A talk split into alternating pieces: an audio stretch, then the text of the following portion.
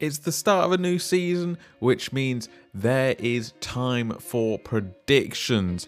And of course, the start of the season is actually this weekend. So I've left it as late as possible because, of course, brand new cars, brand new engines in a lot of cases, new drivers, all sorts. So it's actually been very, very hard to tell, especially with these new cars, where everybody sat. So I wanted to get as much data as possible from the, the two test sessions we've had to be able to make some sort of informed decision. But at the end of the day, this is just a bit of fun so that we can come back to it later in the season and have a laugh. So, let's get stuck straight in to me looking silly.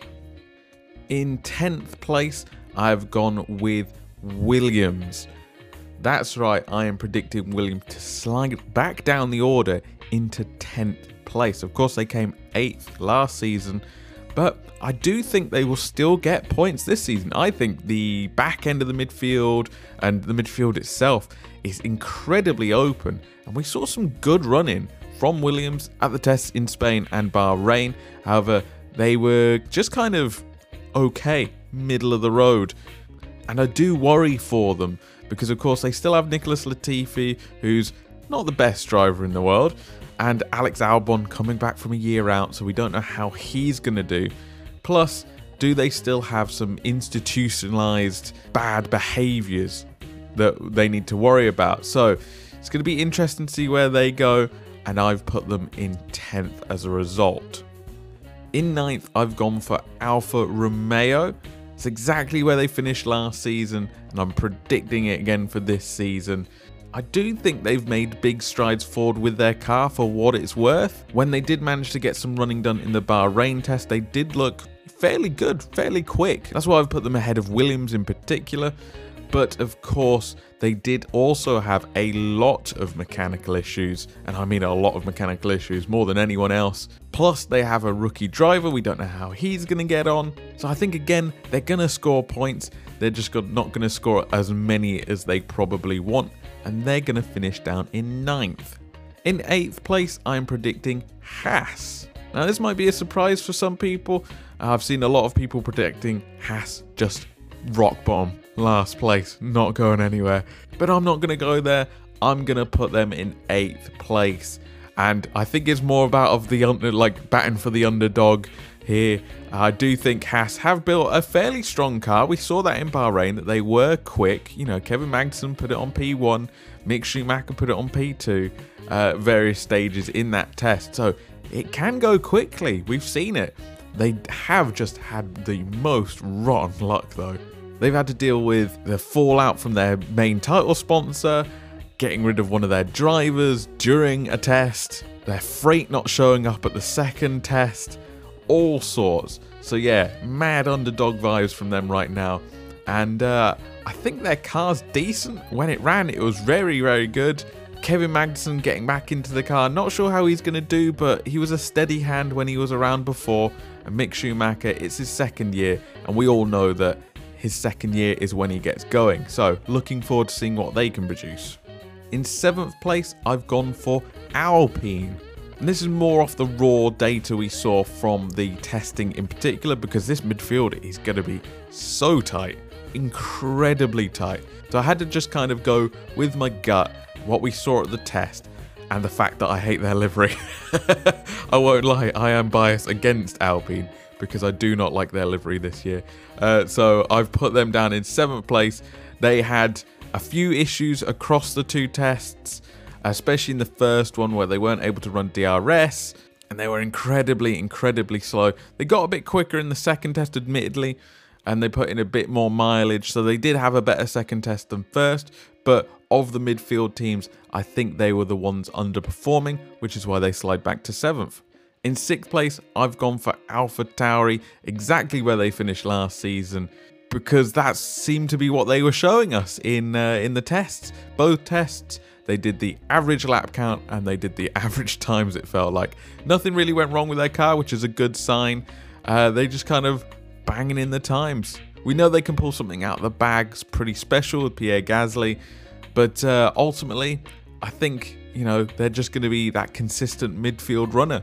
and that places them in about sixth. In fifth, I've gone for Aston Martin. They've been another one that's just been steadily getting on with the work. However, I do think they have a few more resources than AlphaTauri. I think their drivers are probably a little bit better than AlphaTauri's as well, which elevates them up above to fifth place. We did also see some really good long runs from Aston Martin over in Bahrain. So if they continue that form into the first race, we could see them do pretty well. In fourth place, I've gone for McLaren, exactly where they finished last season as well. Their car looks extremely fast on its day. We saw that in the first test. They were very, very quick.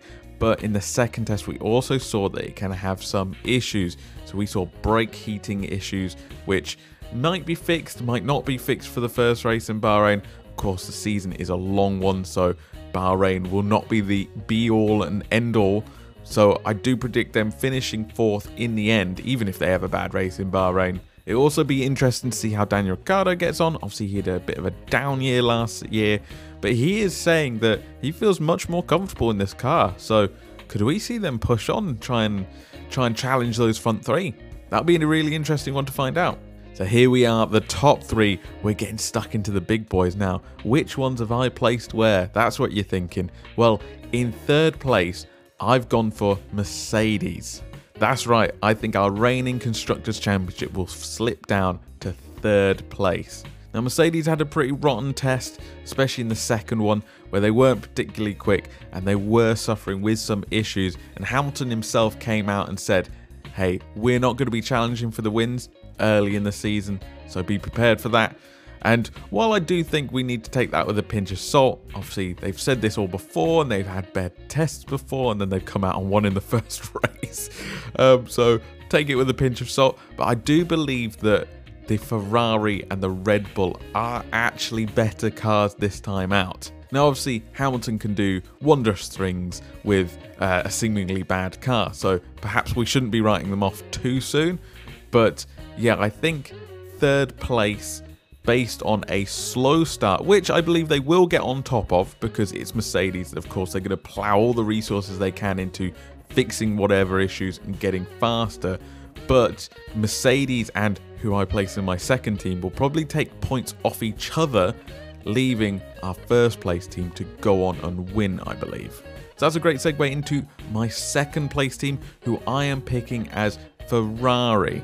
Ferrari have had a couple brilliant tests. They've been the most reliable, they have been on par with the fastest, they have a great driver lineup, so they are looking fantastic. But why have I placed them in second place, you're thinking? Well, I think it comes down to not the car, not the drivers, but the team. I don't think they're very experienced about being at the top, fighting for constructor standings, And as we saw when Vettel was challenging as Ferrari driver for the championship, they did make a few mistakes with him, and I fear that they may make a few mistakes with Leclerc and Sainz as well. It'll be an interesting one. I do think it will be close, much closer than we used to, and hopefully much closer on the track as well. After all, that's what these cars are designed to do, right? So I think it'll be a great series of racing coming this season. And that means, number one, my Constructors' Championship for the 2022 season is, of course, Red Bull. Much like Ferrari, they have just been strong, consistent, no real breakdowns or issues.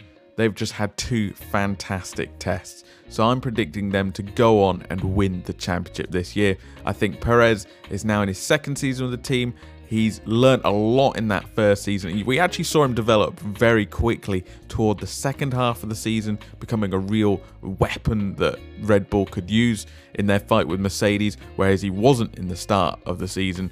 I think that will continue through to this season, where he can rear gunner for uh, Verstappen's title charge. I must say that prediction all changed for me on that last day of the Bahrain test. When they whipped out that new chassis and just started banging in quick laps, I was like, oh, okay, my predictions have changed. I was actually going to put Ferrari in first place until Red Bull revealed that chassis. And then I realised, ah, it's Adrian Newey we're dealing with. and he knows how to design very good cars. So I think they've got the upper hand for sure. Of course, it will be a massive development race as well as an on track race. So all of this could change with one massive development that you know one of the teams brings in. And to be honest, I'm just super excited to see it happen. Like I don't care if I get all 10 wrong. This is going to be an amazing season and I'm looking forward to it so so much. What do you guys think of my list? Is there any that you would change around in here? Do you think Red Bull are going to win the championship? Let me know in the comments, let me know on social media, and I'll catch you in the next one.